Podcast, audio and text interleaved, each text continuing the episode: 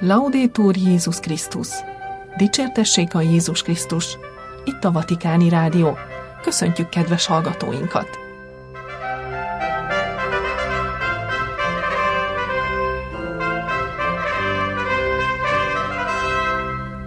A mikrofonnál Somogyi Viktória.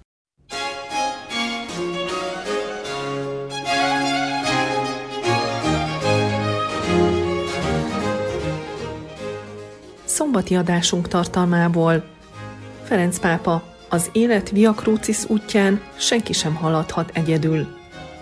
Aljas és dühöngő vádak Szent II. János Pál ellen Givis bíboros válasza. Éjszaka a Vatikáni múzeumokban. Találkozunk Szűz Máriával a Vatikáni kertekben. Radó Polikárp, tudós bencés szerzetes tanár, az Egyházi Év című könyvének írása Fehér Vasárnapról.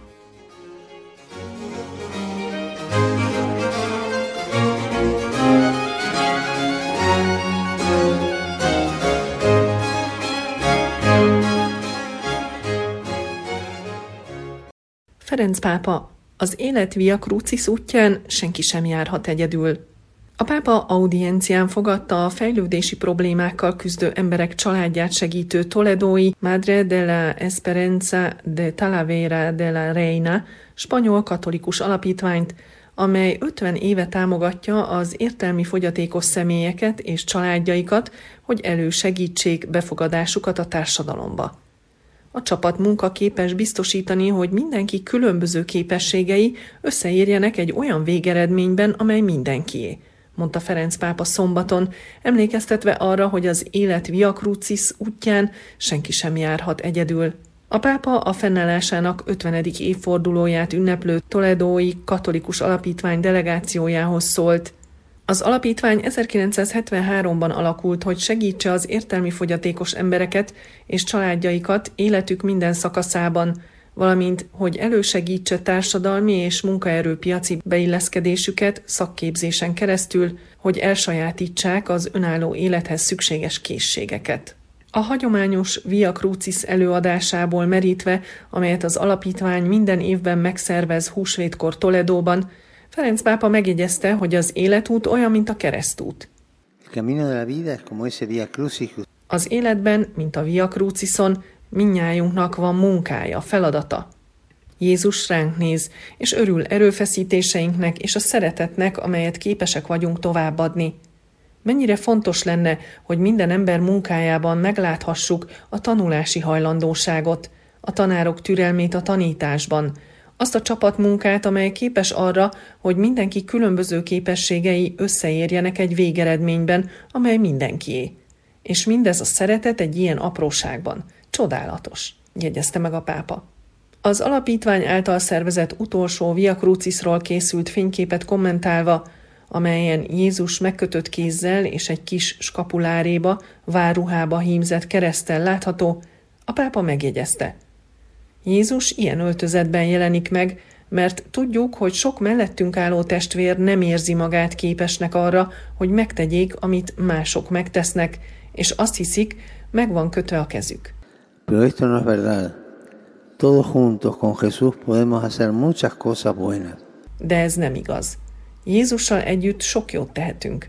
Tehát Jézus kezei vagytok, amikor együtt dolgoztok, mutatott rá Ferenc pápa. Ti vagytok Jézus kezei és lábai, az ő hangja, az ő szíve, amikor kimentek, hogy megosszátok a találkozás örömét másokkal. Hogyan? Hálát adva Istennek szüleitekért, testvéreitekért, tanítóitokért, papjaitokért és mindazokért, akik szeretnek titeket. Ugyanez a hímzett kereszt Jézus skapuláréján arra hív, hogy álmodjunk a feltámadásról, folytatta a pápa. A mi keresztünk, vagyis az erőfeszítés, a türelem egy gyönyörű, színekkel és reménnyel teli műalkotást hoz létre, amely szívünkben meggyújtva erőt ad és előrelépésre ösztönöz. Trabajar unidos y agradecer llenos de gozo, porque Jesús nos eligió para esta gran misión. Ferenc pápa ezért azzal zárta beszédét, hogy felkérte az alapítvány által támogatott fogyatékkal élőket, hogy továbbra is dolgozzanak együtt, és örömmel telve adjanak hálát azért, mert Jézus minket választott erre a nagy küldetésre. Jézus azért jött a világba, hogy megmutassa nekünk a mennybe vezető utat, hogy megnyissa kapuit előttünk, és ez az a nagy öröm, amit a feltámadásban ünneplünk. Szabadok vagyunk, hogy jót tegyünk. Együtt haladjunk e cél felé. Zárta beszédét Ferenc pápa. Aljas és dühöngő vádak Szent II. János Pál ellen Gyivis bíboros válasza. Stanislav Gyivis bíboros, Krakkó nyugalmazott érseke, aki 40 éven át volt Karol Wojtyła pápa titkára, reagált Pietro Orlandi, az 1983-ban nyomtalanul eltűnt vatikáni állampolgár Emanuela Fivére közelmúltban tett kijelentéseire. A bíboros reméli, hogy a szívszaggató ügy megtisztul a félrevezetésektől, a kóros hazudozásoktól és a rágalmak terjesztésétől, kifejezve meggyőződését, hogy Olaszország igazságszolgáltatási rendszere meg tudja majd védeni a jó hírhez való jogát annak, aki már nem él.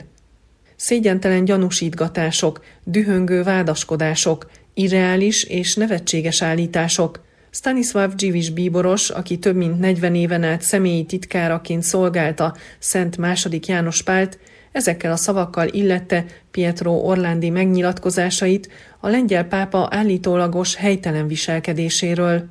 Emanuela 15 éves korában egy Róma középpontjában tartott zeneórát követően tűnt el. Alessandro Diddi, a Szentszég igazságügyi megbizotja, idén januárban a vizsgálat folytatásáról döntött – ennek nyomán újból kinyitották a megoldatlan ügy lezárt aktáit, elegettéve az Orlandi család különböző fórumokon benyújtott kérelmeinek is. Vatikánváros bíróságának ügyészi hivatala ezzel a döntésével megerősíti a szentszéknek azt a szándékát, hogy fényt derítsen az ügyre, és minden lehetséges intézkedést megtegyen annak érdekében, hogy hatáskörének megfelelően pontos rekonstrukciót kapjon az eseményekről. Múlt kedden, április 11-én, közvetlenül húsvét után Pietro Orlandit jogi képviselője Laura Gro ügyvédnő kíséretében fogadta Alessandro Diddi ügyész, hogy az eltűnt leány fivére közölhesse a birtokában levő információkat. Az ügyésszel folytatott megbeszélés csak nem 8 órán át tartott. Ezt maga Pietro Orlandi is elmondta több interjúban, valamint még aznap este egy olasz tévéműsorban beszámolt az Orlandi ügyben kezdettől fogva említett bűnszervezet, az úgynevezett Banda della Maiana egyik tagjának állításairól, amelyek Szent második János Pál pápa úgynevezett nem helyén való viselkedéséről szóltak, többek között arról a szokásáról, hogy időnként este két lengyel főpásztor kíséretében titokban elhagyta Vatikánvárost. Ezeknek az állításoknak, amelyek a vatikáni ügyészséghez benyújtott hangfelvételeken hallhatók, semmilyen bizonyítékuk sincs, és a közvéleményben általános felháborodást váltottak ki. Elsőként Stanislav Gyivis bíboros részéről, aki a nap folyamán kiadott jegyzékében azt írta, hogy Pietro Orlandi nyilatkozatai, amelyeket Wojtyła pápáról, Huga, Emanuela keserű és fájdalmas ügyével kapcsolatban tett, vakmerő állítások, amelyeket pontosabb lenne rögtön aljas gyanúsításoknak nevezni.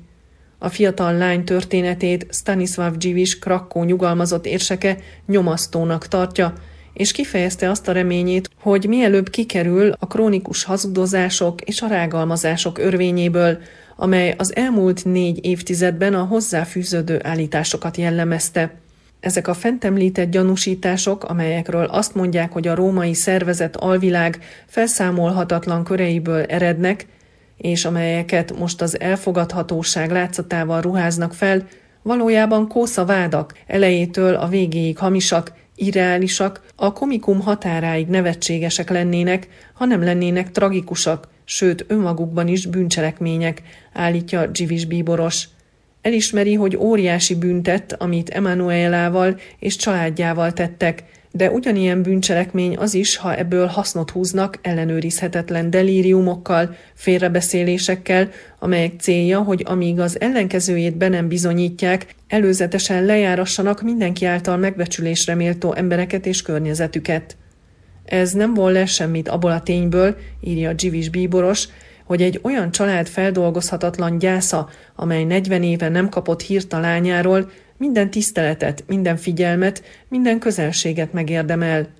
Egyes kijelentésekkel szemben, amelyek visszhangra találtak a közösségi oldalakon és bizonyos médiumokban, különösen az olasz médiában, a bíboros kötelességének érzi, hogy a pápa magántitkáraként az ellenvetésektől való félelem nélkül tanúsítsa Szent II. János Pál pápáról, hogy a Szent Atya az első pillanattól kezdve kezébe vette az ügyet, lépéseket tett tisztázása érdekében, és másokat is cselekvésre késztetett, hogy az ügynek boldog kimenetele legyen, továbbá sohasem bátorított semmiféle eltitkolásra, mindig a legkülönbözőbb módokon kinyilvánította szeretetét, közelségét és segítségét Emanuela családjának.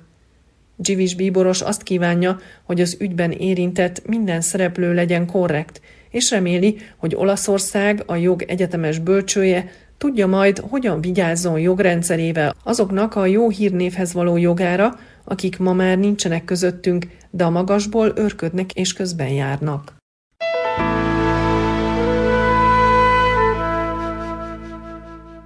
Éjszaka a Vatikáni Múzeumokban.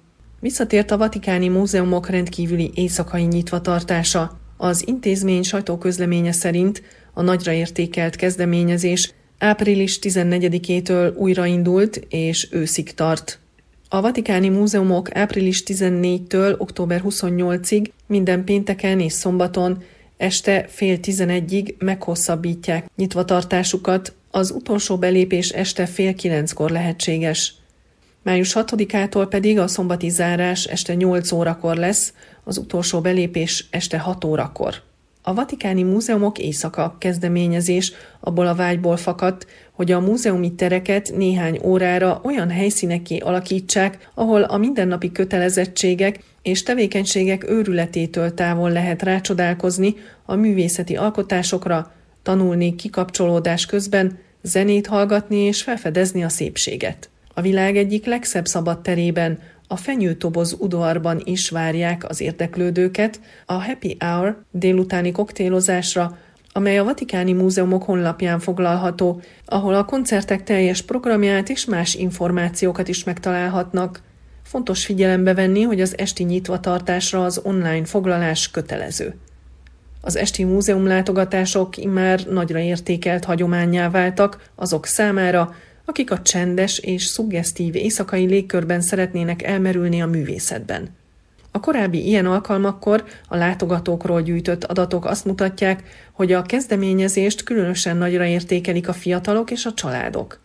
Az Olasz Nemzeti Zenei Bizottság közreműködésével az olasz konzervatóriumok fiatal diákjai tehetségének bemutatását célzó gazdag zenei és koncertprogram kíséri majd az estéket. Az első rendezvény helyszíne április 14-én este az új szárny folyosója volt, ahol este 8 órától a Vatikáni Csendőrség zenekara az olasz pénzügyőrség nemzeti zenekarával közösen adott elő népszerű remek műveket. A koncertek ára benne van a normál jegy árában. Nincs megdöbbentőbb, mint elmerülni a vatikáni gyűjtemények szépségében, amelyeket a Szent Péter bazilika kupoláját visszatükröző holdfény világít meg, hangsúlyozta a Vatikáni Múzeumok igazgatónője.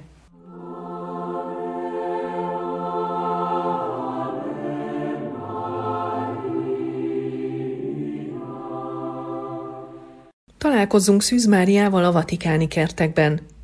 A Vatikáni Múzeumok májusban Mária zarándoklatok sorozatot kínálnak a Vatikáni kertekben tematikus idegenvezetések lehetőségével. Májusban a boldogságos szűzanyának szentelt hónapban a Vatikáni Múzeumok kulturális, spirituális és természeti útvonalat kínálnak a zarándokoknak és a turistáknak, hogy felfedezzék a szűzanya számos ábrázolását a vatikáni kertek exkluzív környezetében.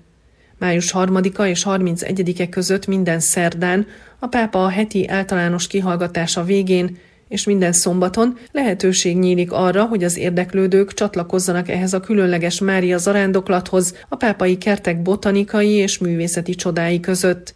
A kertek egykor a pápák rövid pihenésére fenntartott helyek voltak, ma a nyilvánosság előtt is nyitva állnak. A kezdeményezés értékes lehetőséget kínál, amely lehetővé teszi a látogatók számára, hogy megcsodálják, hogyan tisztelték a pápák az idők során Szűz Máriát ebben az egyedülálló kertben, amelyet az ima és a szemlélődés helyeként alakítottak ki. Számos Szűz Mária ábrázolás tarkítja a különböző ösvényeket a világ minden tájáról, kezdve a legrégebbi, a Lurdi boldogasszonytól, a francia eredeti hű másolatával, a legújabb latinamerikai alkotásokig. Megtekinthető többek között a Ferenc pápa számára oly kedves Fatimai szűzanya és a Guadalupei szűzanya szobra is. Ez a látogatás mindenki számára nyitott, beleértve a gyermekes családokat is, de javasolják, hogy legalább hat évestől idősebb gyermekekkel csatlakozzanak. Az olasz vagy angol nyelvű tárlatvezetések teljes mértékben elérhetőek az érzékszervi, mozgási és értelmi fogyatékkal élők számára is. Az idegenvezetést az education.musei kukac scv.va e-mail címen lehet lefoglalni.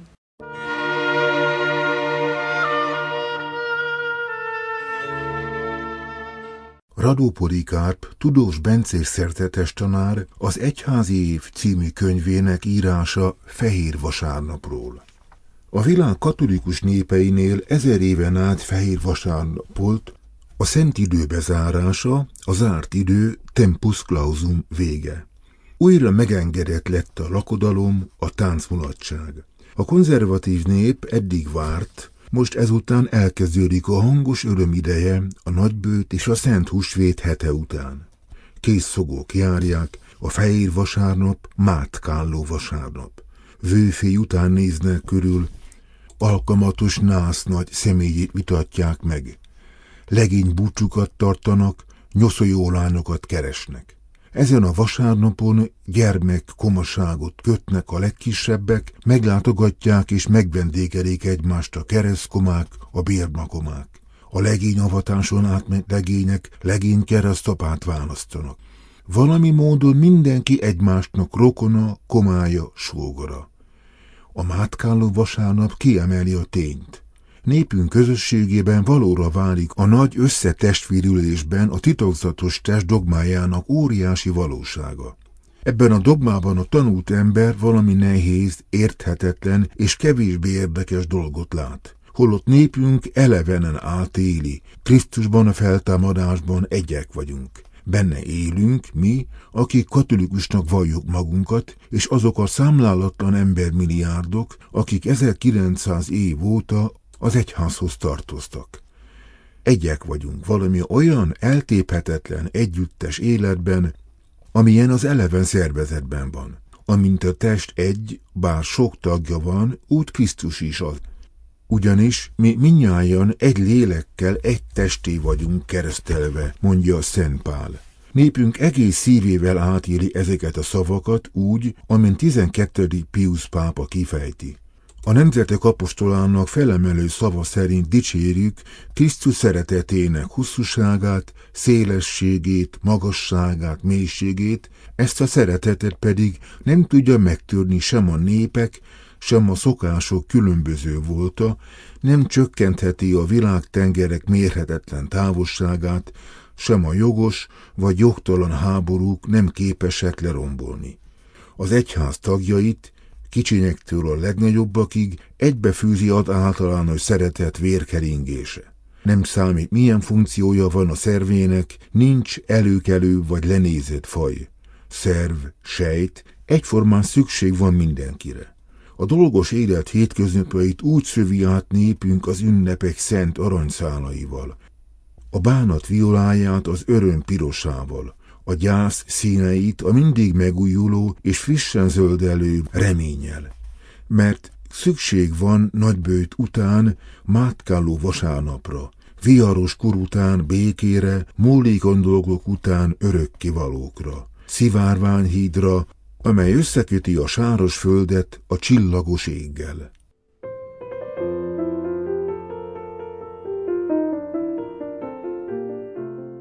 Itt a Vatikáni Rádió, kedves hallgatóink, szombati adásunk véget ért.